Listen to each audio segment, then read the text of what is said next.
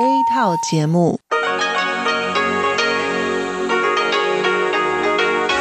ที่นี่สถานีวิทยุเรดิโอไต้หวันอินเตอร์เนชันแนล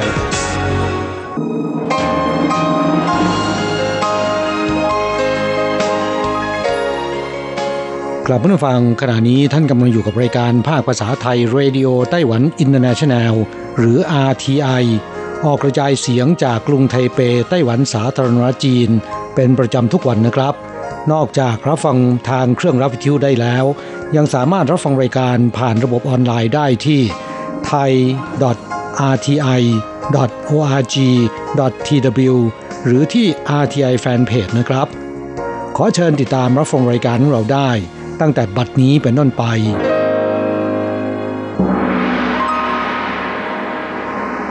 สวัสดีครับผู้ฟังที่รักและคิดถึงทุกท่าน กระผมอโศกศรีจันทร์พร้อมกับคุณอัญชันกลับมาพบกับผู้ฟังอีกเช่นเคยนะครับ ในช่วงของสโมสรผู้ฟัง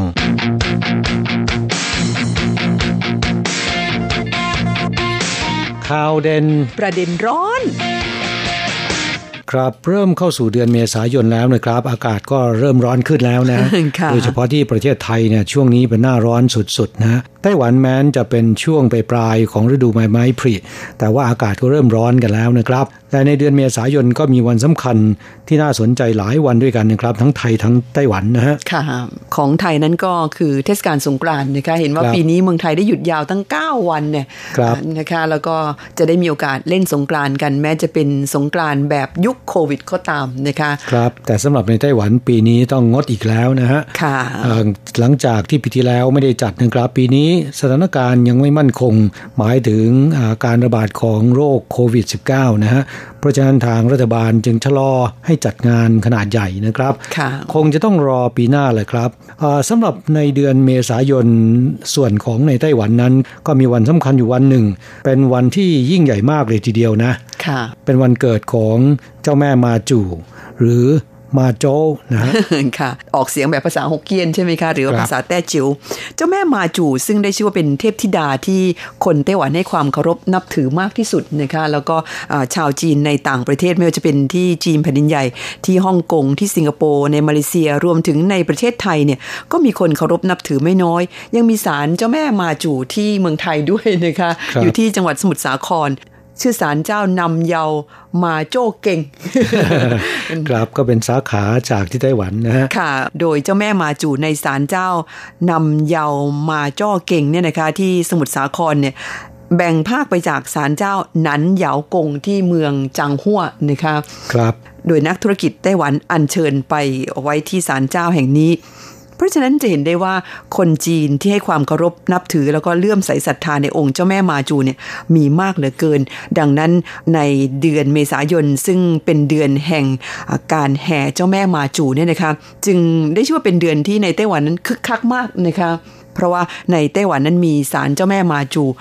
มากมายร่วม 3,000 กว่าแห่ง แล้วก็ในจำนวนนี้เนี่ยมีศาลเจ้าดัง ๆ ที่เขามีการจัดพิธีแห่เจ้าแม่มาจูกันทุกปีเนี่ยหลายศาลเจ้าด้วยกันนะคะครับประมาณ4ี่ห้าแห่งด้วยกันนะค่ะแต่ส่วนใหญ่อยู่ทางภาคกลางและภาคกลางตอนล่างของเกาะไต้หวันนะครับ โดยเฉพาะที่ไทจงจางฮั่วหยุนหลินและเจียอี้นะครับ ค่ะ โดยพิธีแห่นั้นยิ่งใหญ่จริง ๆ จนได้รับการกล่าวขานและถูกองค์การยูเนสโกนะครับ ยกย่องว่าเป็นมรดกทางวัฒนธรรมที่จับต้องไม่ได้ แล้วก็ช่อง Discovery Channel นะครับ ก็ยกย่องให้เป็นพิธีกรรมทางศาสนาที่มีความสำคัญในยิ่งใหญ่หนึ่งในสามของโลกทีเดียวนะครับ ค่ะสำหรับในไต้หวันนั้นก็ได้ชื่อว่าเป็นพิธีกรรมทางศาสนาที่ยิ่งใหญ่แล้วก็มีชื่อเสียงมากที่สุดนะคะครับในบรรดาศาลเจ้าที่เราเอ่ยมาเมื่อสักครู่นะครับ ว่าส่วนใหญ่อยู่ทางภาคกลางและภาคกลางตอนล่างของเกาะไต้หวันที่มีการแห่เจ้าแม่มาจู ซึ่งเป็นพิธีกรรมที่ใหญ่มากนะครับมีอยู่แห่งหนึ่งที่เป็นศาลเจ้าค่อนข้างจะเก่าแก่ แล้วก็มีชื่อเสียงโด่งดังนะครับ นั่นก็คือศาลเจ้าเจิ้นหลันกง ที่เขตต้าเจียนครไทจงค่ะเพื่อนฟังที่อยู่ในไต้หวันมานานหลายปีเนี่ยคิดว่าคงจะเคยได้ยินชื่อศาลเจ้านี้แน่นอนนะครับเพราะว่าทุกปีที่เขามีการอ่าทำพิธีแห่เจ้าแม่มาจู ซึ่งจะจัดขึ้นในช่วงเดือนเมษายน เพราะว่าช่วงเดือนเมษายนจะตรงกับเดือน 3 ของปฏิทินจีนนะคะเป็นเดือนเกิดของเจ้าแม่มาจู ศาลเจ้าเจิ้นหลันกง ซึ่งเป็นศาลเจ้าแม่มาจู มีอายุเก่าแก่ 290 กว่าปีมาแล้วนะคะครับ ตั้งแต่สมัยราชวงศ์ชิงมาแล้วนะค่ะแล้วก็ภายในศาลเจ้าแห่งนี้เนี่ยนะคะ มีองค์เจ้าแม่มาจูที่ทำจากหยกสีม่วงนะคะประทับอยู่ที่ห้องโถงกลางของศาลเจ้า นอกจากนี้แล้วยังมีองค์เจ้าแม่มาจูอีกองค์หนึ่งซึ่งทำจากทองคำแท้ทั้งองค์ ตั้งอยู่ภายใน พิพิธภัณฑ์ วัฒนธรรมเจ้าแม่มาจู อยู่ชั้นใต้ดินของศาลเจ้า อันนี้ดิฉันไม่เคยเห็นนะคะผมเคยเห็นมาแล้วนะครับสวยไหมคะ สวยงามมากและองค์ใหญ่มากเลยนะครับค่ะ ตัวศาลเจ้าเจิ้นหลันกงเนี่ยนะคะ สร้างตามรูปแบบสถาปัตยกรรมในลัทธิเต๋าสวยงามตระการตามาก แต่ว่าเนื่องจากเป็นศาลเจ้าเก่าแก่ เพราะฉะนั้นในช่วง 290 กว่าปีที่ผ่านมาเนี่ยเขาก็มีการซ่อมแซมต่อขยายเพิ่มเติมหลายครั้ง ไม่เหลือร่องรอยเดิม อยู่เลยนะคะเป็นอของใหม่เกือบทั้งหมด มีเพียงป้ายที่เขียนด้วยลายมือของจักรพรรดิเฉียนหลง แล้วก็จักรพรรดิกวางชี่นะคะของรัชวงศ์ชิง เป็นวัตถุโบราณล้ำค่าของศาลเจ้าแห่งนี้ ที่ยังเหลือเอาไว้นะคะคือยังไงก็ไม่ทิ้ง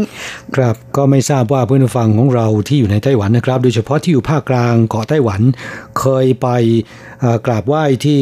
ศาลเจ้าเจิ้นหลันกง หรือศาลเจ้าแม่มาจูแห่งอื่น ๆ แล้วหรือยังนะครับ หากว่ายังไม่มีโอกาสเนี่ยวันที่ 9 เมษายนนี้ก็จะได้มีโอกาสชม พิธีเคลื่อนขบวนแห่เจ้าแม่มาจูที่ศาลเจ้าเจิ้นหลานกงนะฮะค่ะ โดย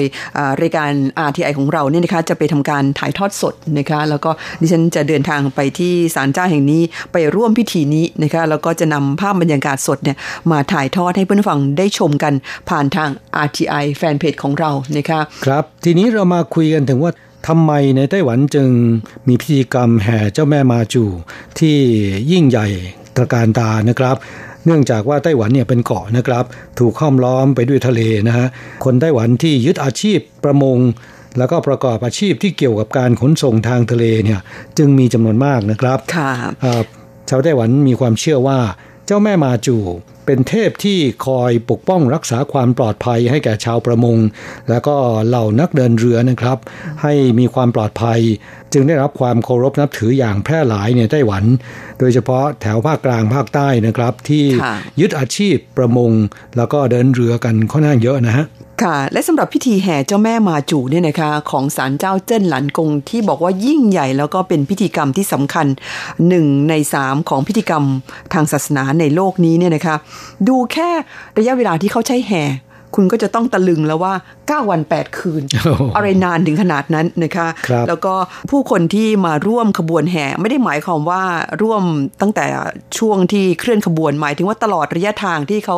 แห่ไปเนี่ยนะคะ ซึ่งของศาลเจ้าเจิ้นหลานกงเนี่ยแห่ 9 วัน 8 คืนนั้นผ่าน 4 เมือง เดินเท้าออกจากที่ไถจงแล้วไปที่จางหัวจากนั้นจากจางหัวไปหยุนหลิน จากหยุนหลินไปเจียอี้แล้วค่อยเคลื่อนขบวนกลับมาที่ไถจง เพราะฉะนั้นจึงต้องใช้เวลายาวนานถึง 9 วันกับอีก 8 คืน คือเขาเดินเท้าตลอดวันนะคะครับ และระหว่างทางที่เดินเท้านั้น ประชาชนก็จะไปรอต้อนรับ รอขอพรจากองค์เจ้าแม่ เพราะฉะนั้นนับรวมๆ ผู้คนประชาชนสาธุสิทธิ์ที่เข้าร่วมขบวนแห่ตลอดเส้นทางเนี่ยมากกว่า 1 ล้านคนนะคะครับและตลอดระหว่างทางนะครับก็จะแวะเยือนศาลเจ้าแม่มาจูตามเมืองต่างๆนะ ค่ะ คือ ระหว่างที่เคลื่อนขบวนไปเนี่ยนะคะเขาจะมีการกำหนดไว้ล่วงหน้าว่าจะเดินไปทางไหน ซึ่งเส้นทางที่เดินผ่านเนี่ยเขารู้กันอยู่แล้วบรรดาสานุสิทธิ์แล้วก็ประชาชน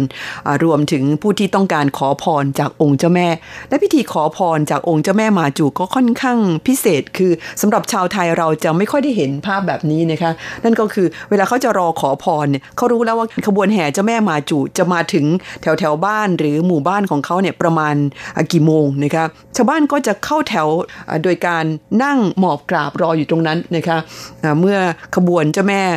มาจูเคลื่อนมาแล้วเนี่ย ทีมที่แบกเกี้ยวเจ้าแม่เนี่ยนะคะซึ่งก็มีทีมเขาพิเศษนะ ไม่ใช่ว่าใครก็เข้ามาแบกได้นะคะเขามีทีมที่คัดมาเป็นพิเศษ ก็บรรดาสานุสิทธิ์ที่ร่างกายกำยำนะคะ แบกเกี้ยวเจ้าแม่ก็จะแบกข้ามแถวที่ชาวบ้านหมอบกราบรออยู่นะคะผ่านหลังนะฮะคือเขาเรียกว่าพิธีลอดเกี้ยวนะคะแต่ว่าไม่ใช่ให้เราเดินลอดไปนะเขาให้นั่งหมอบกราบรออยู่ ทางขบวนแห่เนี่ยก็จะยกเกี้ยวเจ้าแม่เดินข้ามผ่านไปนะคะ ครับผู้ที่ได้ทำพิธีลอดเกี้ยวเจ้าแม่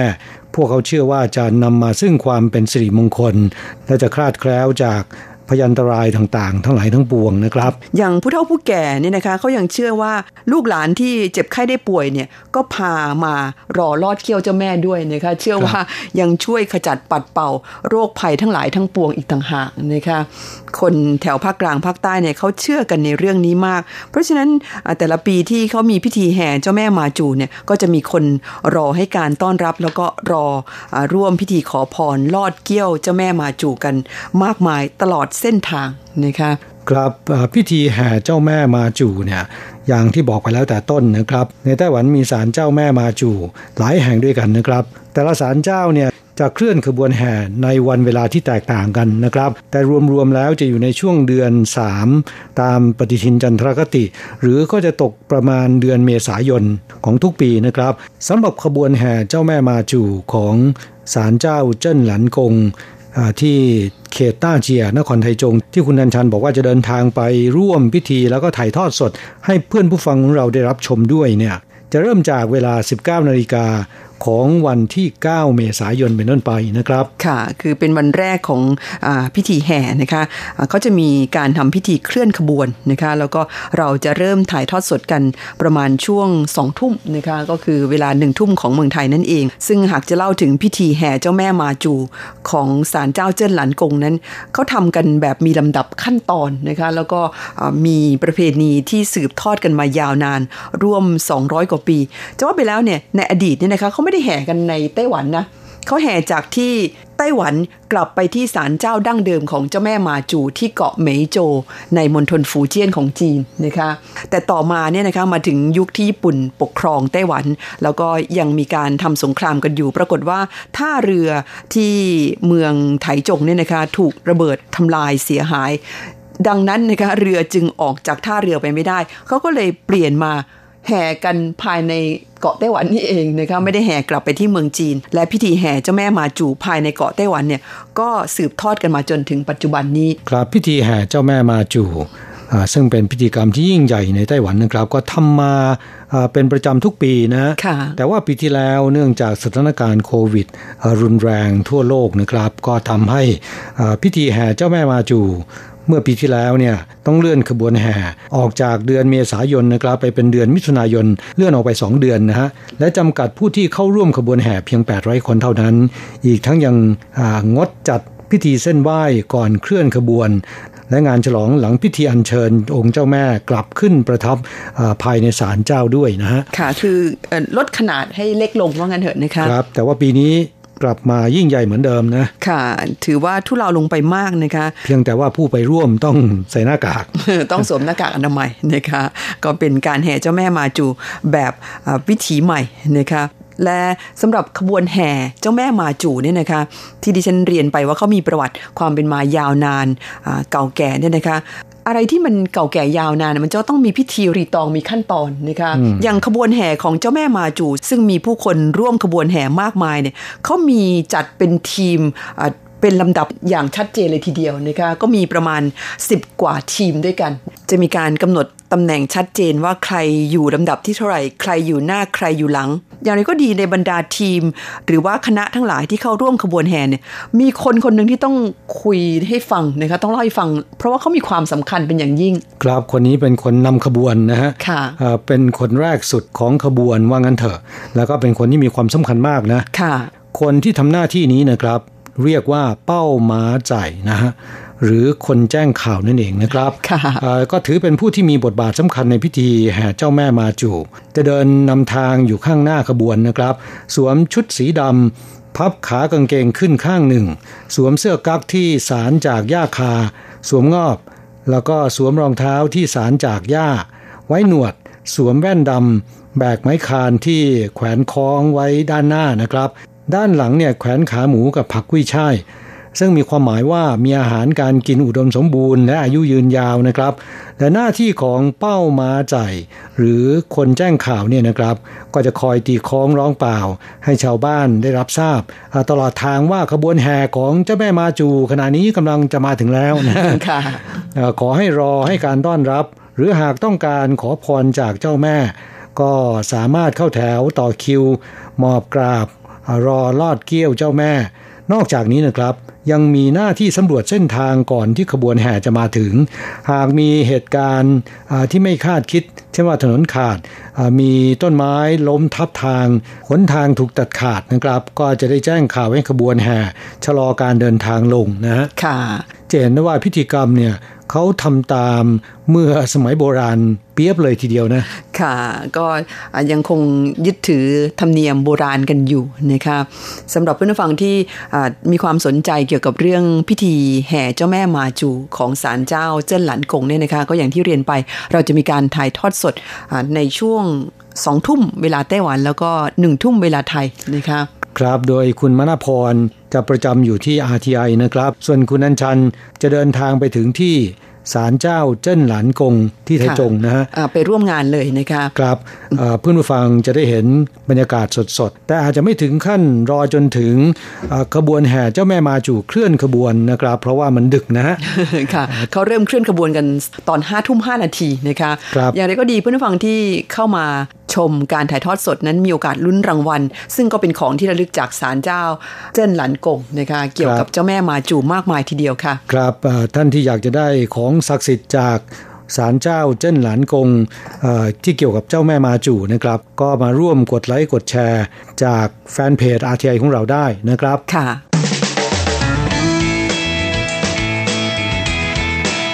คลายความทุกข์ปันความสุข ครับช่วงนี้มาตอบจดหมายของผู้ฟังนะครับ ฉบับแรกนั้นเขียนมาจากที่ บ้านโนนม่วงตำบลศิลาอำเภอเมืองจังหวัดขอนแก่น อาจารย์เกษมทั้งทองมิตรในรายการนะครับ อาจารย์เกษมเขียนจดหมายส่งเข้าสู่รายการโดยวิธีทางอีเมลนะครับลงวันที่ 14 มีนาคมที่ผ่านมานี้ อาจารย์เกษมเล่าให้ฟังว่าวันนี้อยู่ว่างๆเลยแวะดูผู้จัดรายการใน thai.rti.org.tw เห็นฉากหลังสีแดง มีคุณโศกและคุณอัญชัน ยืนเด่นอยู่ข้างหน้า มีคำบรรยายประกอบอยู่ข้างล่าง คุณอัญชันเขียนบรรยายเหมือนตอนเขียนลงในหนังสืออนุสรณ์ตอนเรียนจบมศสามซึ่งผมก็เขียนแบบนี้แหละ ส่วนคุณโศกกลับต่างออกไปอีกแบบ เรียนแล้วก็ทำงานตรงสาขาที่ชอบ มีบางท่านที่จบนิติศาสตร์ จบพยาบาลและพดุงคันบ้างจบบริหารธุรกิจ หรือไม่ก็กำลังศึกษาต่อระดับปริญญาโทปริญญาเอกกราบอาจารย์เกษมคงจะเข้าไปดูโปรไฟล์ของผู้จัดในเว็บ RTI นะครับ ค่ะ แล้วก็ภาพถ่ายที่ว่านี้ก็เพิ่งจะถ่ายเมื่อไม่นานนี้นะ ทางสถานีเขาบังคับให้ถ่ายและคนที่แปลกก็ไม่ใช่เป็นเจ้าของรูปภาพ เป็นผู้ที่รับผิดชอบทางด้านเว็บนะฮะ และต้องขอขอบคุณอาจารย์เกษมเป็นอย่างมากนะครับ ที่เป็นคนละเอียดแล้วก็เข้าไป ดูรายละเอียดต่างๆ รายการของเรานะครับ อาจารย์เกษมเขียนมาในจดหมาย ฉบับนี้บอกว่าจากรายการสโมสรผู้ฟัง เล่าถึงการขอฝนของชาวไต้หวันที่ใช้นกซางหยางเป็นตัวหลัก ดูจากรูปเหมือนนกกระเรียนนะครับ ซึ่งมักจะบินอพยพตามฤดูกาลไต้หวันเขาทำพิธีใหญ่เหมือนเอาจริงเอาจัง มีความเข้มขลังในเมืองไทยเขาแห่นางแมวทำเหมือนเอาความสนุกสนาน ไม่ได้หวังผลอะไรมากนัก โดยเอาตุ๊กตาแมว Hello Kitty หรือไม่ก็โดเรเอมอนแทนนะฮะแต่เป็นแมวตัวผู้นี่นา ถ้าใช้แมวจริง ๆ ก็จะผิดกฎหมายทารุณกรรมสัตว์กราบของไต้หวันก็เช่นกัน ใช้สัตว์จริง ๆ ไม่ได้นะฮะอีกอย่างหนึ่งนกซางหยางเนี่ยก็เป็นนกในเทพนิยายนะไม่ได้มีตัวตนจริงนะครับ เพราะฉะนั้นก็ใช้วิธีวาดภาพออกมาแล้วก็ใช้กระดาษประดิษฐ์ออกมาเป็นรูปจำลองนะครับไม่ใช่เป็นตัวจริงนะแต่ดูก็สวยดีนะคะแล้วก็ดูเหมือนมีชีวิตชีวาทีเดียวค่ะ ครับก็ทำพิธีจริงจัง แต่ว่ารู้สึกไม่ค่อยได้ผลเท่าไหร่นะ ค่ะ คือสถานการณ์ภัยแล้งนั้น ณ วันที่เราจัดรายการออกอากาศในวันนี้ที่ซึ่งมีการตอบจดหมายไว้ล่วงหน้าเนี่ยนะคะ เป็นช่วงปลายเดือนมีนาคมเนี่ย ก็ยังไม่มีฝนลงมาเท่าไหร่นักนะคะ ครับ สถานการณ์เช่นนี้ ทีแรกเนี่ยผมนึกว่าที่เมืองไทย ปีนี้น่าจะน้ำท่าอุดมสมบูรณ์นะครับ แต่ปรากฏว่าก็เจอภัยแล้งเหมือนกันนะครับ อย่างในจดหมายฉบับนี้อาจารย์เกษมเล่าให้ฟังว่า ที่เมืองไทยข่าวว่าภาคเหนือ แม่น้ำหลายสายแห้ง จนเดินข้ามได้ แม่น้ำโขงบางช่วง เหลือน้ำลึกเพียงหนึ่งเมตรเท่านั้น เพราะว่าต้นน้ำมีการสร้างเขื่อนในจีนแล้วก็ลาว ส่วนขอนแก่นมีเขื่อนอุบลรัฐพอปล่อยน้ำหล่อเลี้ยงได้บ้างสักระยะหนึ่งนะครับ ค่ะ ปีนี้ภัยแล้งรู้สึกว่าจะคุกคามหลายประเทศนะคะกราบสภาพการเช่นนี้เกิดขึ้นไปทั่วโลก แล้วก็นับวันจะรุนแรงมากขึ้น ทางผู้เชี่ยวชาญเนี่ยบอกว่ามันเกิดจากหลายสาเหตุนะครับ ที่สำคัญที่สุดก็คือการปล่อยแก๊สคาร์บอนไดออกไซด์ในปริมาณที่มากเกินไปนะฮะทำให้สภาพอากาศเนี่ยแปรเปลี่ยนไปและส่งผลต่อภูมิอากาศนะจะสังเกตเห็นได้ว่าในปัจจุบันนะครับ ฝนจะไม่ค่อยตกต้องตามฤดูกาลบทจะตกลงมาเนี่ยก็เทลงมาหาใหญ่ จนกลายเป็นน้ำท่วมนะครับ แต่บางพื้นที่ก็เกิดภัยแล้งอย่างรุนแรงนะฮะตอนนี้ก็ได้แต่ภาวนาให้มีฝนมาตกนะคะหรือไต้ฝุ่นเนี่ยมาไวๆหน่อยนะคะครับปีนี้คนไต้หวันอยากจะให้ไต้ฝุ่นพัดเข้าสู่ไต้หวันเยอะๆนะ ค่ะ มาตอบจดหมายฉบับต่อไปกันจากแฟนประจำในรายการคุณครูโกเมน พัทรสิทธิกุลชัยนะคะจากที่อำเภอภูเพียงจังหวัดน่านค่ะ จดหมายฉบับนี้คุณครูโกเมนส่งเข้ามาเมื่อวันที่ 28 เดือนกุมภาพันธ์นะคะบอกว่าสวัสดีครับอาจารย์โศกและอาจารย์อัญชัน ก่อนอื่นต้องขอบคุณทางสถานี และอาจารย์ทั้งสองที่จัดส่งหมวกธงและนิตยสารไต้หวันพโนรามาฉบับเดือนกุมภาพันธ์มาให้ เนื้อหาของนิตยสารยังคงน่าสนใจทุกคอลัมน์เช่นเคย โดยเนื้อหาเหมาะสมในการทำกรณีศึกษามากที่สุดคือ การปฏิวัติสนามเด็กเล่นนะคะ โรงเรียนของผมไม่มีสนามเด็กเล่นมาประมาณ 10 ปีแล้วครับ พื้นที่ที่ให้เด็กไม่มีครับ เวลาช่วงพักเด็กๆก็จะวิ่งไล่จับกันไปตามประษาของเด็ก แต่ว่าก็แฝงด้วยอันตรายที่อยู่รอบตัวเด็กค่ะ คุณครูโกเมนนั้นเป็นคุณครู เพราะฉะนั้นเนื้อหาบทความในนิตยสารไต้หวันพโนรามานั้น มีหลายเรื่องทีเดียวที่เกี่ยวกับด้านการศึกษานะคะก็สามารถนำไปใช้ประโยชน์ได้เพื่อนฟังท่านอื่นที่รับฟังรายการอยู่ หากคุณสนใจนิตยสารไต้หวันพโนรามาเนี่ยก็ขอเข้าสู่รายการของเราได้นะคะเป็นนิตยสารที่ออกทุกๆสองเดือนค่ะกราบหรือใครที่อยากจะ ขอไปไว้ในหอสมุดประจำหมู่บ้านหรืออโรงเรียนไม่ว่าจะเป็นมัธยม ชั้นประถมหรือในมหาวิทยาลัยก็ได้นะครับ ขอเข้าสู่รายการได้เราจะแจ้งให้ทางสำนักพิมพ์ นิตยสารไต้หวันพาโนรามาช่วยจัดส่งให้เป็นประจำนะครับจดหมายฉบับนี้ของคุณครูโกเมนบอกว่าหลายปีก่อนจังหวัดน่านมีการจัดประชุมสังคมปลอดภัย โดยมีประเทศเข้าร่วมร้อยกว่าประเทศจากทั่วโลก ตัวแทนจากไต้หวันได้เข้ามาเยี่ยมชมโรงเรียนของผมด้วย โดยทางตัวแทนไต้หวันก็ให้ข้อคิดหลายอย่างต่อโรงเรียนเพื่อให้ปรับปรุง แต่ผู้บริหารโรงเรียนก็ไม่ได้สนใจอะไร ซึ่งก็ต่างจากเนื้อหาในนิตยสารนะครับ ผู้ปกครองหญิงตัวน้อยๆคนหนึ่งแต่กลับสามารถขับเคลื่อนสิ่งดีๆ จัดหาสนามเด็กเล่นให้แก่เด็ก ๆ ในชุมชนได้อย่างเหมาะสม เนื้อหาของนิตยสารยังบอกไว้อีกว่า ตามระเบียบด้านสิทธิเด็กของสหประชาชาติข้อที่ 31 ระบุว่าต้องรับประกันสิทธิ์ในการละเล่นของเด็ก เพราะเด็กๆ จะทำความรู้จักกับโลกผ่านการละเล่นของตัวเอง เด็กๆ จะเรียนรู้ในระหว่างการเล่นของตัวเอง ถ้าผู้บริหารโรงเรียนของผม ได้อ่านเนื้อหาในส่วนนี้สักนิด และนำไปหวนคิดบ้างก็จะดีนะครับ แต่คงยากครับ ผมยังชอบคำพูดของศาสตราจารย์ฮิเดอากิ อามาโนะที่ว่าหากเด็กไม่ได้เล่นสนุกก็จะสูญเสียจิตวิญญาณไป การปกป้องจิตวิญญาณของเด็กคือหน้าที่ของผู้ใหญ่ ปัจจุบันนี้เด็กๆ จะเอาเวลาไปเล่นมือถือมากเกินไปนะครับ ก็เพราะว่าที่ประเทศไทยไม่ว่าจะเป็นที่จังหวัดน่าน หรือที่โรงเรียนของผม การจัดทำสนามเด็กเล่นที่เหมาะสม และดึงดูดเด็กๆ ในแต่ละช่วงวัย เพื่อเด็กๆ ได้เอาเวลามาทำกิจกรรม มาเล่นให้มากขึ้น มันน้อยมากหรือแทบไม่มีเลย ในแต่ละประเทศมีการวางรากฐานให้เยาวชนคนรุ่นใหม่ต่างกันนะครับ ผมชอบวิถีและแนวคิดแบบคนไต้หวันครับ ชัดเจนและเห็นภาพเป็นรูปธรรมมากกว่า ในเรื่องของการศึกษานั้น เดี๋ยวนี้ไต้หวันเขาก็อนุญาตให้ผู้ปกครองเนี่ยเข้ามามีส่วนร่วมมากขึ้นนะครับ ครับโดยแต่ละโรงเรียนนะครับ จะมีชมรมผู้ปกครองเด็กนะฮะมีการประชุมประจำเดือนทุกเดือนเลยนะค่ะ แล้วก็ให้โอกาสผู้ปกครองเนี่ยนะคะได้เสนอแนวคิดที่เป็นประโยชน์ต่อโรงเรียนหรือว่าต่อการศึกษานะคะแล้วก็ในจดหมายฉบับนี้คุณครูโกเมนยังพูดถึงบทความในนิตยสารไต้หวันพาโนรามาฉบับเดือนกุมภาพันธ์ เรื่องการคลอดแบบนุ่มนวลก็มีประโยชน์มากเลยครับ มันเป็นทางเลือกใหม่ให้กับคุณแม่หลาย ๆ คน ได้มีทางเลือกที่ดีที่สุดสำหรับลูกของตัวเอง น่าสนใจมากเลยครับ ส่วนเนื้อหาเกี่ยวกับสอนเพื่อไต้หวัน เป็นเนื้อหาที่เหมาะสมกับครูอย่างผมมากที่สุด เพราะต้องนำเอาจิตวิญญาณของครูออกมาให้ได้ ซึ่งมีนโยบายคล้าย ๆ กับครูพันธุ์ใหม่ของประเทศไทยเราแต่ว่าของไต้หวันเน้นการพัฒนาการเรียนการสอนในชนบท ให้มีคุณภาพเทียบเท่าเด็กๆ ที่อยู่ในเมือง ไต้หวันแก้ไขได้ถูกทางแล้วครับ ถ้าไม่รีบแก้ไข เด็กๆ จะหนีเข้ามาเรียนในตัวเมืองกันหมด แล้วปัญหาที่ตามมาคือ โรงเรียนในชนบทก็ถูกปิดตัวลง ส่วนเนื้อหาของเวทมนต์แห่งการจัดระเบียบไม่น่าเชื่อนะครับ ว่าจะมีอาชีพนี้ขึ้น คนเรามีของมากจนต้องให้คนมาช่วยจัดระเบียบให้ อาชีพนี้ที่ประเทศไทยยังไม่เห็นเลยนะครับ น่าสนใจอย่างยิ่ง เนื้อหาในนิตยสาร ฉบับเดือนกุมภาพันธ์ล้วนน่าสนใจทุกคอลัมน์ ขอชื่นชมอาจารย์ทุกท่านจาก RTI ที่ได้ทำการช่วยแปลและเรียบเรียง เนื้อหาได้น่าอ่านน่าสนใจเป็นอย่างยิ่งครับส่วนข่าวเด่นประเด็นร้อนวันนี้อาจารย์ทั้งสองพูดถึงตำบลสือสร้างที่มีข้าวที่อร่อย ได้รางวัลจากเวทีประกวด และชนะข้าวจากไทยด้วย ข้าวจากไต้หวันผมว่าอร่อยดีนะครับ ทานแล้วมันๆ เป็นเม็ดๆ ใช้ตะเกียบในการโกยข้าวเข้าปากได้ง่ายกว่าข้าวหอมของไทย พันข้าวเหมือนของญี่ปุ่น เม็ดสั้นๆ ลูกชายของผมชอบทานมากเลยครับตำบลสือสร้างเขามีการจัดระบบบริหารจัดการที่ดี จึงทำให้ได้ผลตอบแทนสูง ผลผลิตที่ออกสู่ตลาดก็ได้คุณภาพ และมีการจัดการท่องเที่ยวเชิงเกษตรด้วย ดีมากเลยครับ เพื่อนๆที่อยู่ไต้หวันควรหาเวลาไปเยี่ยมชม และชิมข้าวจากตำบลสือสร้างให้ได้นะครับ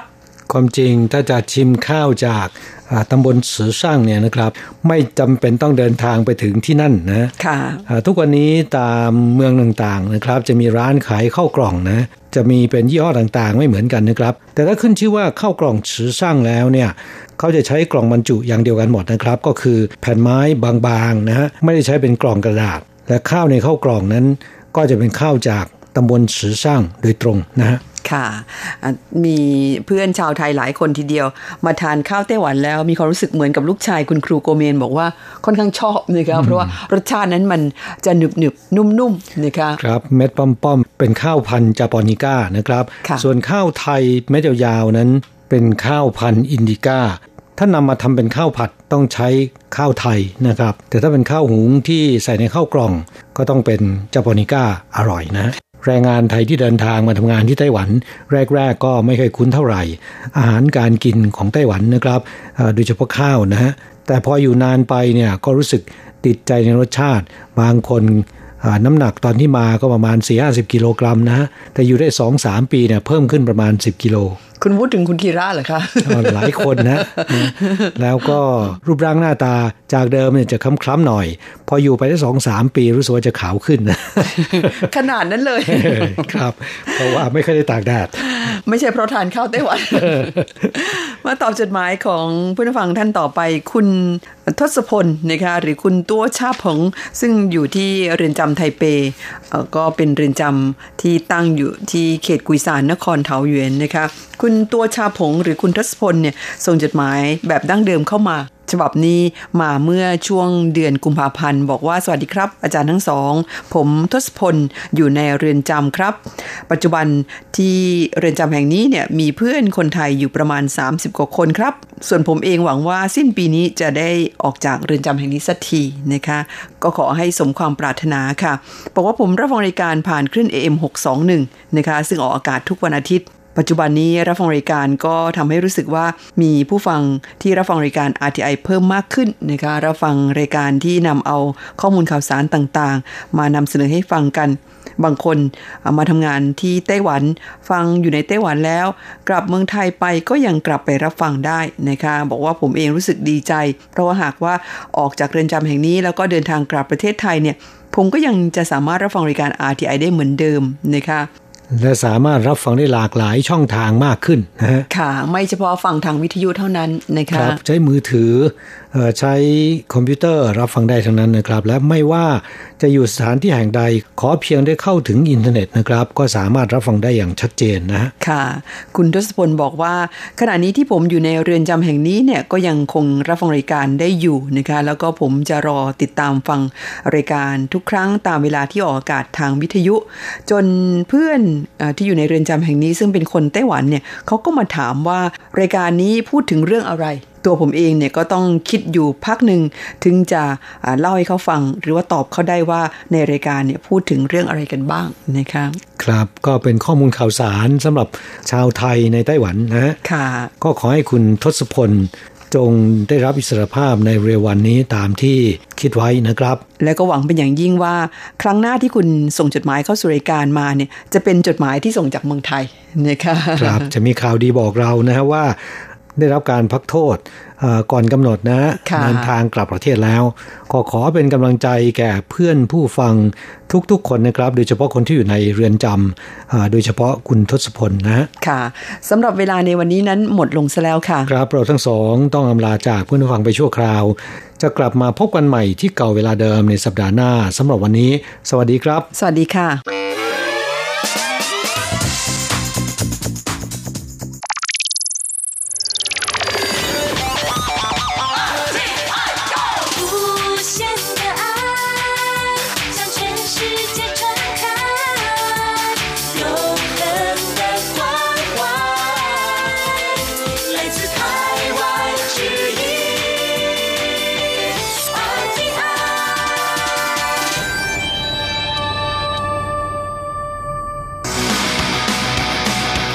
อย่างนี้เป็นยังไงนะ อ๋อ อย่างนี้เหรอ มะเขือเทศ ราคาตกต่ำชาวสวนเปิดให้ประชาชนเก็บฟรีซะเลย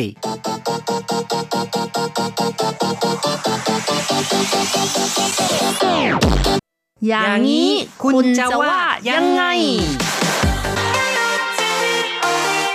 คุณผู้ฟังที่รักครับ พบกันอีกแล้วในอย่างนี้คุณจะว่ายังไงนะครับ ผมแสงชัยกิตติภูมิวงค่ะดิฉันรัชรัตน์ยนสุวรรณค่ะ ในครั้งนี้เราจะคุยกันถึงเรื่องของมะเขือเทศราคาตกต่ำนะครับ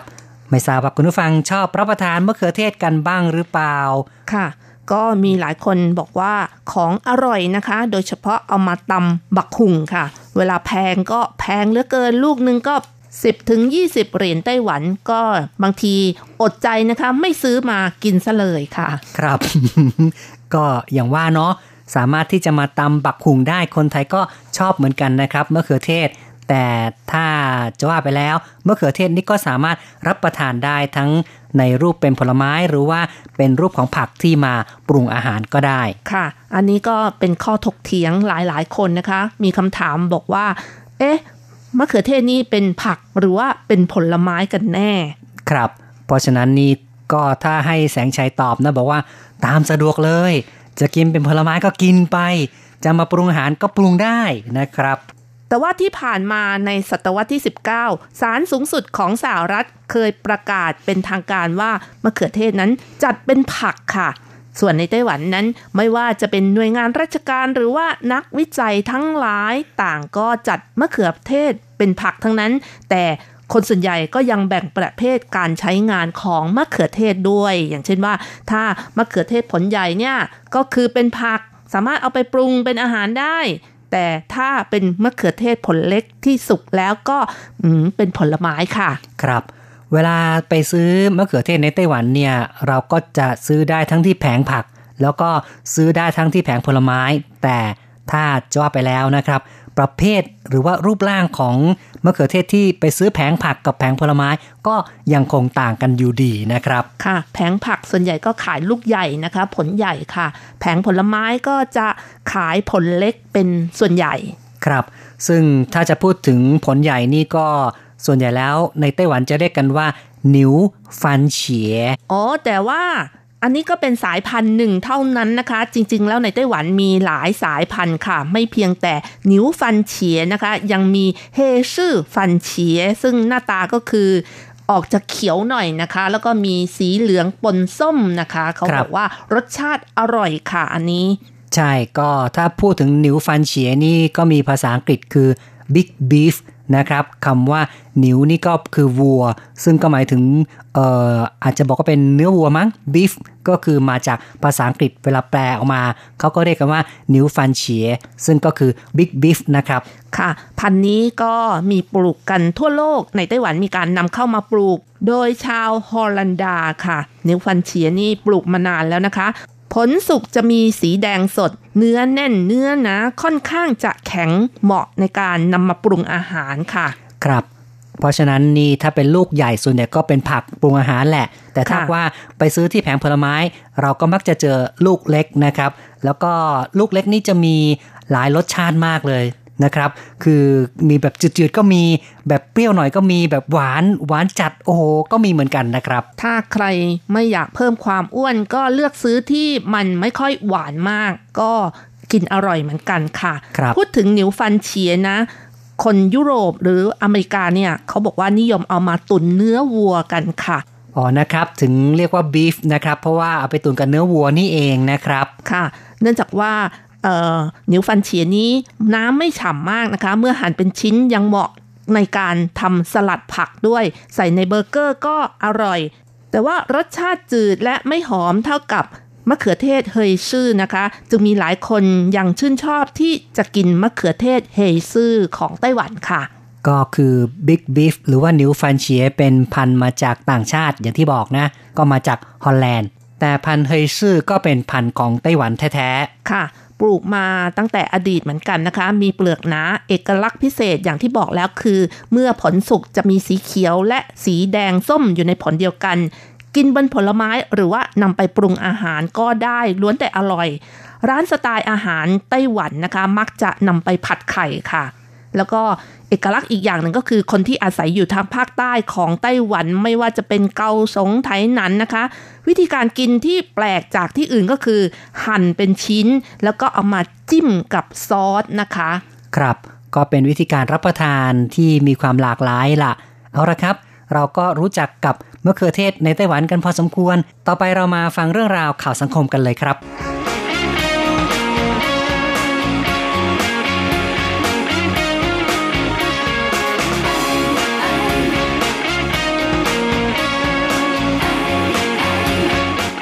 มะเขือเทศ ราคาตกต่ำชาวสวนเปิดให้ประชาชนเก็บฟรีซะเลย ช่วงต้นเดือนมีนาคมที่ผ่านมามะเขือเทศ ราคาตกตามเหลือช่างละ 7 เหรียญไต้หวัน ซึ่งก็คือ 600 กรัม 7 เหรียญไต้หวัน ที่ตำบลผูจือ เมืองจาอี้ เกษตรกร ลินจินตี้ เปิดสวนให้ประชาชนเก็บฟรี เขาบอกว่าราคาต่ำมาก จ้างคนงานเก็บก็ยังต้องขาดทุนค่าแรง ในปีนี้ขายมะเขือเทศได้คุ้มทุนแล้ว จึงเปิดให้ประชาชนเก็บฟรี ถือว่าทำการกุศล ชาวบ้านละแวกใกล้เคียง เก็บมะเขือเทศใส่ถุงใส่ถัง สนุกสนานเบิกบาน มะเขือเทศ40,000กว่าลูก เก็บหมดภายใน 20 นาที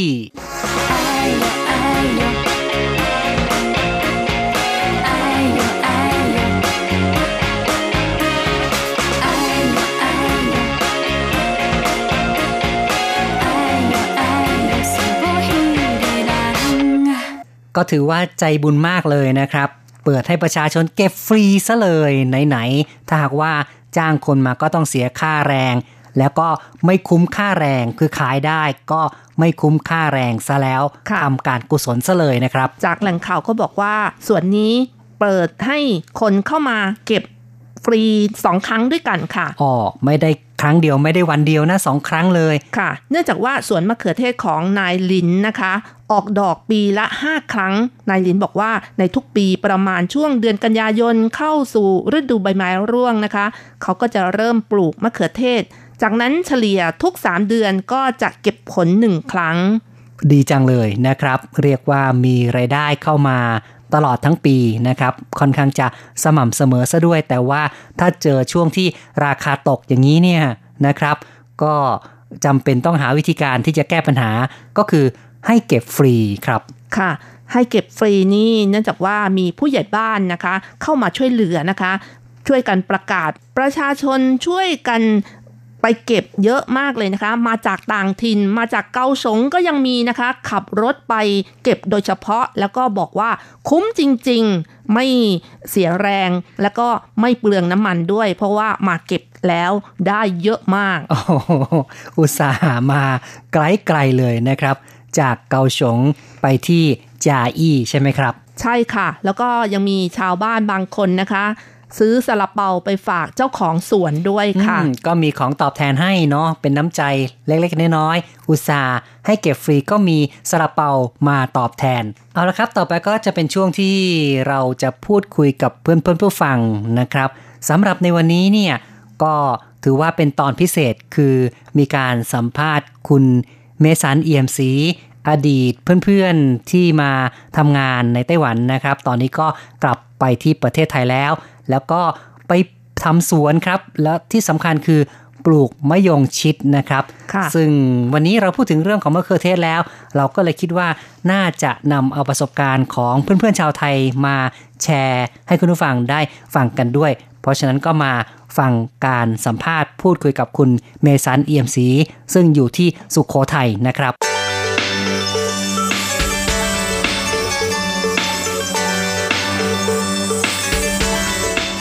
เราขอสังเขปเนาะครับครับผมคือแรงบันดาลใจที่ที่จะมาทำสวนเนี่ยคือ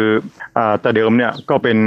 คือเป็นลูกชาวไร่ชาวนาเนอะครับเนาะก็สืบทอดรับสมบัติมาจากพ่อแม่ปู่ย่าตายาย คือก็ทำทำทำเกษตรกรเป็นเกษตรอาทำเกษตรกรรมคือเป็นเกษตรกรต่อ สุโขทัยอำเภอศรีมลงเนี่ยก็จะทำไร่ไร่ยาสูบกับทำนาทีนี้คือผมเวลามีครอบครัวแล้วเนี่ยพอแยกจากพ่อแม่มาแล้วแยกครอบครัวก็จะมีครอบครัวมาแล้วก็จะไปทำยาสูบเหมือนเดิม ก็คือทำแล้วมันไม่มันไม่รุ่ง คือมันทำแล้วมันมีหนี้สินก็คิดกันว่าสักวันหนึ่งเนี่ยเราต้องมีเราเราคือตอนแรกไม่มีที่ดินนะฮะก็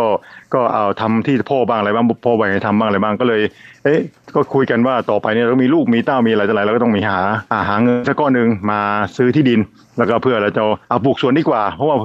ส่วนเนี่ยคือลงทุนครั้งเดียวแล้วก็จะได้เก็บผลขายได้เรื่อยๆ คืออาจจะได้นิดนิดหน่อย ก็มีมีใช้เป็นทุกวันคือไม่ต้องไปไปเป็นหนี้เป็นสินอะไรประมาณนี้ ก็เลยมีแรงบันใจก็เลย ก็ไปหาเงินคือวิธีหาเงินที่พอที่จะเป็นกอบเป็นกำมากคือก็คือไปต่างประเทศทำงานต่างประเทศก็คือไปไต้หวันอ่าครับผมก็นี่แหละครับคือเป็นเป็นแรงบันดาลใจเราก็ตั้งใจตั้งใจมุ่งมั่นว่าที่เราจะอ่าทำให้สำเร็จตามที่เรามุ่งมั่นเขาไว้นะครับก็เลยอ่าพยายามเก็บเงินเก็บทองนะครับทั้งแฟนด้วยทั้งอะไรก็พยายามเก็บเงินทองก็เลยพยายามซื้อที่ดินนะครับซื้อดินจากจากอ่าคือเอาเอาไปถ่ายที่นะครับคืนมาจาก ธนาคารบ้างอะไรบ้าง แล้วก็ไปซื้อเพิ่มจาก บ้านที่เขาข้างเคียงญาติๆที่เขาขายแล้วก็ซื้อเก็บไว้ทีนี้แล้วก็อ่าแฟนผมก็ไปไปต่างประเทศเรื่อยนะไปไต้หวันเรื่อยก็แฟนก็อยู่ทางนี้ก็พยายามขยับขยาย คือพยายามอ่าเอ้ยทำอะไรบ้างทำอะไรเขาก็ปรึกษาผมผมก็เอ้ยทำนี้ทำนี้เท่านั้นอ่าหรือครับผมก็มีความตั้งใจว่ามะยงชิดอะก็คือจะจะปลูกเยอะตั้งแต่ตั้งแต่แรกๆแล้วตั้งแต่ที่มีครอบครัวแรกๆครับผมโอ้เป็นความตั้งใจตั้งแต่ต้นเลยว่ามะยงชิดนี่น่าจะครับไปได้ดี ใช่ไหมครับ ครับผมครับอืมครับผมตั้งแต่แรกตั้งแต่เมื่อ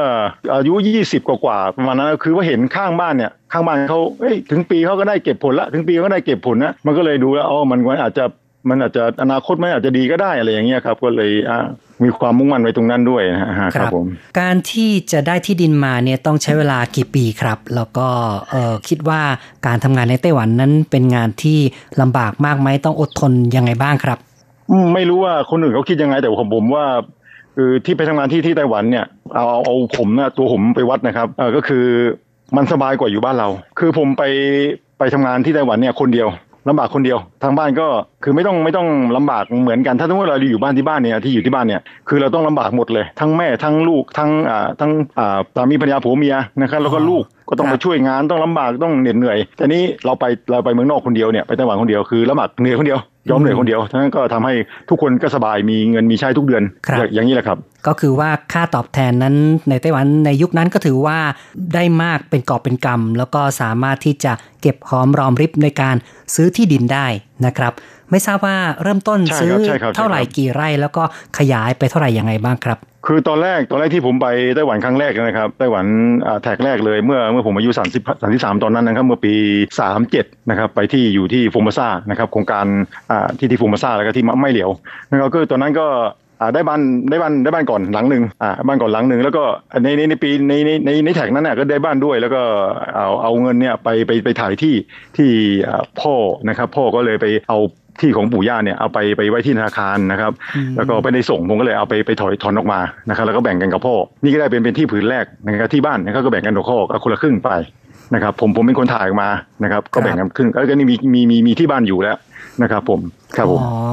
ก็เรียกว่าอืมตั้งแต่ปี 2537 ก็ได้ทั้งบ้านได้ทั้งที่ดิน แล้วก็สามารถที่จะ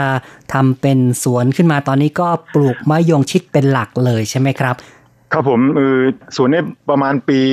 อ่าปีสี่เจ็ดปีสี่เจ็ดที่ผมเคยเล่าให้อาจารย์ฟังนะครับใช่ครับปีสี่เจ็ดผมผมไปที่โครงการอ่ารถไฟฟ้านะครับเอออันนั้นที่ที่ที่อู่อู่รือนะครับครับที่ทำเอ่อเขาเรียกโรงโรงซ่อมบำรุงสถานีซ่อมบำรุงรถไฟฟ้ารถอ่าไฟฟ้าเขาเขาเถอะความเร็วสูงนะฮะไฟฟ้าความเร็วสูงที่ตอนนั้นกำลังกำลังสร้างกำลังก่อสร้างอยู่ ผมก็ไปทำตอนนั้น ก็ปีนั้นแท็กนั้นก็คือก็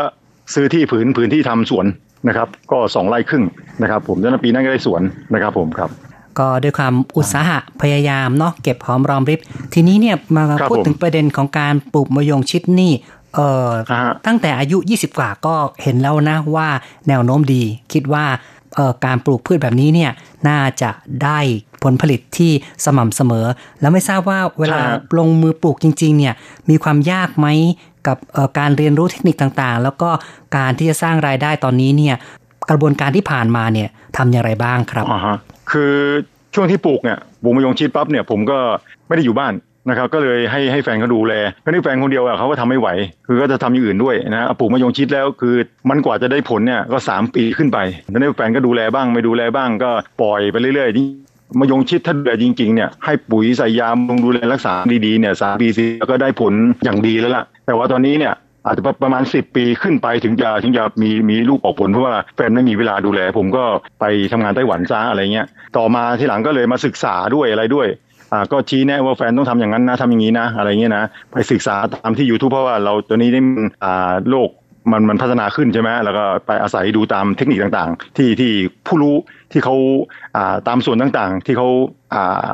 ลงมาในใน u t u b e บ้างอะไรบ้างลงในสื่อโซเชียลแล้วก็ดูแล้วก็ศึกษาเอาตรงนั้นนะครับแล้วก็มาพัฒนา แล้วหลังจากที่ผมกลับมาที่ที่มาอยู่บ้านเนี่ยก็ยังไม่ค่อยไม่ค่อยจะดีเท่าไหร่แล้วปีปีที่ผมกลับมาปีแรกเมื่อปีที่แล้ว ผลผลิตก็ยังไม่ดี มาปีนี้บำรุงดูแลรักษาดีๆเนี่ยก็เลยผลผลิตก็ดีขึ้น นะครับอ่าแต่ว่าราคาแย่หน่อยเท่านั้นเองก็คือก็เอาเอาเทคนิคต่างๆ ที่เราดูศึกษาเรื่อยว่ามายงชิดละอะไรอ่าพืพืชสวนพืชไร่อะไรเงี้ยมันจะทำยังไงทำอะไรบ้างที่เราสนใจว่าอยากจะปลูกอะไรบ้างใช่ไหมอย่างเช่นมายงชิดเนี่ยเราปลูกไว้แล้วจะระบุมเลยรักษายังไงที่ให้ผลตอบแทนที่ดีอ่าใส่การใส่ปุ๋ยการบำรุงรักษาอะไรต่างๆอะไรเงี้ยนะครับก็เลยศึกษาตรงนี้แล้วก็มันก็เอามาทำมาทุ่มมาทุ่มตรงนี้เพราะว่าเขาบอกว่าเพราะฉะนั้นท่านผู้รู้เขาบอกว่าถ้าไม่ดูแล มะยงชิดเนี่ยมันก็แปลกอย่างหนึ่งคือ ไม่ดูแลแล้วมันก็จะคล้ายๆงอนอะคือมันจะไม่ออกผลผลผลิตเราครับถ้าเราดูแลมันดีๆดูแลรักษาไม่ดีบำรุงสร้างสักหน่อยอะไรเงี้ยอ่าเอาใจใส่สักหน่อยเขาก็จะให้ผลผลิตของเราได้ได้ได้ดีได้เต็มที่ครับผม ในกรณีคุณเอ่อเมสันนี่ปลูกโดยใช้ต้นกล้าใช่ไหมครับ หรือว่าใช้วิธีการเอากิ่งไปชำตอนนั้นซื้อต้นกล้าก่อนครับตอนนั้นซื้อต้นกล้า ต้นกล้าจากแหล่งแหล่งของของเขาอะต้นต้นตอที่ที่เขาดังๆอะคือที่นครนายกนะครับพันธุ์เนี้ยเป็นพันธุ์ที่ที่อร่อยลูกใหญ่อะไรเงี้ยครับเม็ดเล็กเนี่ยก็เลยผมก็เลยเอาเนี่ยมามามาปลูกตอนนั้นปลูก 50 ต้น ก็ใช้ทุนไป 20,000กว่าบาทในตอนนั้นครับอืมนะครับ ก็เรียกว่าครัก็บต้องเออวางแผนกันให้ดีเนาะทั้งการซื้อที่ซื้อต้นกล้า แล้วก็ตอนนี้บำรุงรักษานี่ก็คงต้อง พรวนดินให้ปุ๋ยใช่ไหมครับ ต้องทำประจำใช่ฮะใช่ฮะเพราะว่าตอนนี้มันกำลังออกลูกใช่ไหมเพราะว่าหมดลูกแล้วประมาณเดือนพฤษภาแล้วก็เริ่มตัดแต่งกิ่ง แล้วก็เริ่มให้ปุ๋ยระยะแรกอืมให้ปุ๋ยให้น้ำบำรุงให้คือบำรุงสะสมอาหารให้ให้เขาอ่าก็ประมาณ2อสามระยะกว่าจะเขาจะมีลูกใหม่ในในในปีหน้าอืมอย่างนี้ยครับในปลายปีปลายปีก็จะเริ่มละทีตัวเนี้ยคือคิดคิดยังไงให้ให้ออกก่อน สมมติว่าอ่าปกติแล้วในปีเนี้ยผมจะบอกว่าเดือนธันวาหรือเดือนมกรา นะครับออกออกขายได้ใช่ไหมครับแต่ว่ามีบางเจ้าเนี่ยเขาออกประมาณต้นธันวาเขาออกละอะไรเงี้ยปลายธันวาเขาออกได้ได้ราคาที่ดีอืมอย่างเงี้ยเราออกกล้านิดๆอ่าจนราคาก็ตกมาแล้วนิดนึงนะครับปีนี้พอปีนี้ตกตกเร็วนะเพราะว่าชาวสวนออกกันเยอะ แล้วก็อากาศบ้านเราตอนนั้นช่วงนั้นหนาว แล้วก็ติดลูกดีมากดกมากด้วยครับ ครับ เทคนิคครับอย่างไรครับที่ทำให้สามารถได้ผลผลิตดีหรือว่าได้ผลผลิตก่อน อย่างเช่นมีการทำปุ๋ยจุลินทรีย์อะไรหรือเปล่ายังไงครับ ใช่ครับใช่ครับต้องต้องทำคือต้องอาศัยทั้งทั้งชีวภาพด้วยทั้งเคมีด้วย คือต้องผสมผสานกัน ถ้าชีวภาพอย่างเดียวผมว่าน่าจะอาจจะจะช้านิดนึงหรืออาจจะไม่ค่อยจะรวดรวดเร็วได้ดังใจนะแต่ว่ามีช่วงที่เราอ่าที่ที่จะเลยเราต้องเน้นที่ที่ชีวภาพคือช่วงที่มันมันติดดอกออกผลแล้วก็จะมีลูกเท่านั้นเองนะฮะเพราะว่าช่วงแรกๆเนี่ยสะสมอาหารเนี่ยก็ต้องมีอาชีวภาพด้วยแล้วก็ปุ๋ยด้วยนะครับให้ครับตามให้ตามสูตรเขาให้ตามระยะเขาอะนะครับพอจะเปิดเผยได้ไหมว่าปีหนึ่งรายได้เนี่ยประมาณเท่าไหร่ครับจากการทำสวนที่ตอนนี้ก็มีอยู่ประมาณ 3 ไร่ใช่ไหมครับคือตอนนี้เนี่ยที่ผมทำสวนนี่จริงๆทำทำสวนตอนนี้เนี่ยมันมีประมาณใกล้ๆเกือบจะห้าไร่แต่ว่ามะยงชิดเนี่ย มี 26 ต้นเองครับ เพราะว่ามันมันตอนนั้นน้ำท่วมใหญ่ตอนที่ปี 49 นะฮะผมกลับไปไต้หวันแฟนก็ไม่ได้ดูแลอะไรเท่าที่ควรมันก็เลยก็เหลือตัวนี้เหลือ 26 ต้นไอ้26 ต้นเนี่ยก็คือก็จะได้ผลผลิตก็พอสมควรนะครับพอสมควรเพราะว่าถ้าออกช่วงแรกหรือได้ราคาดีๆเนี่ยปีละร้อยร้อยกว่า 200 ปีปีนึงก็แสนสองแสนขึ้นนี่นะครับถ้าเทียบกับคนที่เขาปลูกเป็นพันต้นเป็นสี่ห้าร้อยต้นอะไรเงี้ยนั้น อันนั้นเขาก็ได้เป็นล้านแน่นอนครับผมครับนะครับ ก็อย่างน้อยประมาณ ที่บอกว่า 26 ต้นปีหนึ่งก็รายได้ประมาณ 1 0 0 0 0แสนถึง2 0 0แสนต่อปีนะครับเอ่อไม่ไม่ถ้าถ้าถ้ามะยงชิดมะยงชิดอย่างเดียวไม่ไม่ถึงนะไม่ถึงแล้วก็ตอนนี้ราคาก็ไม่ไม่ค่อยดีเท่าไหร่ก็อยู่ในหลักหมื่นนี่แหละครับในหลักหมื่นแต่ว่าผมมันจะมีมันจะมีหลายอย่างหลายอย่างอ๋อก็ต้องมีมะม่วงที่ที่ปลูกที่เก็บได้ทุกวันนี้ก็คือชะอมอ๋อ นะชะอมนี่ก็เก็บสะสมกับทุกวันนะในนะครับเกือบทุกวันอืมก็คือถ้ามองโดยรวมก็ถือว่ามีรายได้ต่อปีเป็นเงินแสนอยู่นะครับ แต่ถ้าว่าเฉพาะก็มะยงชิดนี่ใช่ครับก็ถ้าจะพูดถึงเรื่องของราคาในช่วงราคาดีๆ ก็ยังได้ถึงกิโลละ 100ถึง200 บาททีเดียวก็นับว่าใช่ครับเป็นใช่ครับผลไม้ใช่ครับที่มีราคาสูง แล้วก็น่าจะลงทุนกันนะครับ ครับครับใช่ก็ลงทุนถ้าถ้าถ้าเป็นการลงทุนของมะยงชิดเนี่ยก็คือว่าว่าไม่ไม่มากอะลงทุนไม่มากอะไรแล้วก็ไม่ได้ยุ่งยากอะไรครับ ก็คล้ายๆว่าดูแลสมัยปลูกแล้วก็คือพอเก็บผลผลิต นะแต่ว่าเราก็ใส่ปุ๋ยดูแลนิดหน่อยคือไม่ได้อ่าไม่ได้ไปต้องลงทุนมากมายเหมือนเหมือนพืชชนิดอื่นครับผมหรือว่าพืชอ่าพืชเชิงเดียวที่ทำกันทุกๆ ปีอะคือหนึ่งปีลงทุนทีหนึ่งปีลงทุนทีอะไรอย่างเงี้ยครับครับครับ แล้วการจำหน่ายล่ะครับไม่ทราบว่าขายตรงหรือว่าขายผ่านคนกลางยังไงบ้างครับ มีขายตรงนะครับแล้วก็อ่าแล้วก็มีอ่าส่งพ่อค้าติดต่อบ้างอ่า เขาก็มีเป็นเป็นพ่อค้าคนกลางที่เอาของเราไปนะครับแล้วก็ไปไปส่งต่ออะไรเงี้ยก็ก็มีก็มีบางครับส่วนแล้วก็ช่วยเหลือตัวเองก็คือ ก็หาช่องทางไปทางโซเชียลบ้างอะไรบ้างโพสต์ตาม Facebook บ้าง หรือทำเพจตกขึ้นมาอะไรเงี้ยครับก็ขายตามในช่องทางนี้บ้างครับผมครับ แต่ก็บอกได้ว่าปลูกไปแล้วยังไงตลาดก็มีรองรับแน่นอนใช่ไหมครับ มีครับมีมีมีตลาดตลาดมีรองรับแน่นอนครับ แต่ว่ามันมันอยู่ที่ ก็ยังยังอยู่ที่การดูแลดูแลรักษานะครับ ถ้ารู้ดูแลรักษาดีบางบางเจ้าบางปีเนี่ยไม่ใช่ว่าทุกปีมันจะมะยงชิดจะเยอะนะฮะหลายหลายพื้นที่จะปลูกกันเยอะ ที่ตามหัวบ้านหัวเรือนก็ปลูกกันแต่ตามในสวนตามอะไรปลูกบ้านบ้านละต้นสองต้นเขาก็มีกินกันแต่ว่าบางบางปีเนี่ยบางทีเขาก็ไม่ดูแล นะฮะบางคนก็ไปทำงานอื่น จนกระทั่งไม่ได้ดูแลก็ไม่ค่อยจะติดลูกออกผล บางคนก็ปลูกไว้อ่าก็อาจจะโดนแมลงบ้างโดนอะไรโรคลงมันก็จะไม่มีแต่ว่าถ้าบำรุงแลสวนไหนที่บำรุงดูแลรักษาดีๆเนี่ยฮะก็อ่าปีนั้นก็จะได้ผลผลิตดี อาจจะเป็นโชคของเราก็ได้อืมอาจจะครับสวนของเราเอ้ยมีติดลูกกว่าสวนอื่นประมาณนี้ก็น่าจะเป็นโชคของเราครับ ครับ ก็นับว่าเป็นข้อมูลที่ครบถ้วนนะครับ ก็คุณเมสันก็ได้แชร์ครับประสบการณ์ตั้งแต่การ มาทำงานในไต้หวันทุ่มเทกายใจในการครับเก็บหอมรอมริบก็สามารถที่จะผ่อนบ้านเออใช้หนี้ครับนะครับ แล้วก็ซื้อที่ครับแล้วก็เริ่มการปลูกมะยงครับชิด ก็เป็นข้อมูลที่น่าสนใจแล้วก็บางทีเพื่อนเพื่อนๆผู้ฟังของเราอาจจะอยากได้ข้อมูลเพิ่มมากกว่านี้ ก็คิดว่าสามารถติดต่อคุณเมสันได้ผ่านทาง FB ก็แล้วกันอ๋อใช่ไหมครับ ก็คือออใช่ครับเสิร์ได้ชครับเมสัน เอี่ยมสีใช่ไหมครับเพจนี้นะครับอ่าก็ก็คือ Facebook นี้แต่ว่าเราก็ไม่อาจจะอาจจะเป็นสวนอย่างอื่นก็ได้ตามที่ที่ที่เราอยากจะปลูกอย่างอย่างผม ก็จะมีอ่าอ่าที่พืชพืชเศรษฐกิจที่ผมมองว่าอนาคตใกล้ๆเนี่ยคือเป็นพืชเศรษฐกิจที่ดีก็คืออ่าโกโก้ ตอนนี้ผมปลูกไว้ 300 ต้นโอ้นะคครัรับบก็อ่าพวกเนี่ยผลผลิตก็ก็โอเคอยู่ใช่นะครับก็รอรอเวลาแค่เก็บผลผลิตเท่านั้น แต่ตอนนี้ก็คือเราก็ได้ได้มายงชิดเป็นเชื้อหน้าชูตาในสวนแค่นั้นเองนะครับแต่ คนอื่นที่ปลูกก็คือว่าสวนเป็นเป็นตัวเลือกที่น่าสนใจมากๆครับเพราะว่าปลูกแล้วดูแลรักษาเท่านั้นไม่ต้องไปไปปลูกอ่าเหมือนเหมือนทุกๆที่อื่นก็ปลูกก็คือเป็นพืชเชิงเดี่ยวคือปลูกทุกปีทุกปีลงทุนทุกปีอันนั้นอันนั้นผมว่าน่าจะสวนน่าจะเป็นตัวเลือกนะสวนสวนผสมนะฮะถ้าใครมีที่เยอะๆประมาณ 5ไร่หรือ 10ไร่ผมว่าสุดยอดครับผมครับก็ดีมากเลยนะครับ คุณเมษานั้นก็พยายามที่จะศึกษาครับผมใช่ในหลายๆด้านอยู่ตลอดเวลา เพราะฉะนั้น คุณผู้ฟังท่านใดที่อยากจะแชร์ประสบการณ์ หรือว่าอยากจะพูดคุยกับคุณเมสันก็สามารถเสิร์ช Facebook แล้วก็ติดตามกดไลค์เอาไว้ แล้วก็ติดตามไว้แล้วก็สามารถที่จะฝากข้อความหรือว่าติดต่อกันผ่านพูดคุยกันช่องทางของครับผม MSN ต่อไป หรือว่าโซเชียลมีเดียครับที่จะมีการแลกข้อมูลต่อไปได้นะครับ ก็ขอบคุณครับที่คุณเมสันคุยกับเราในวันนี้นะครับ ครับผมครับให้ขายรวยๆเนาะนะครับ ครับผมขอบคุณมากครับ สมพรปากครับผมครับครับสวัสดีครับสวัสดีครับครับสวัสดีครับสวัสดีครับขอบคุณครับสวัสดีครับ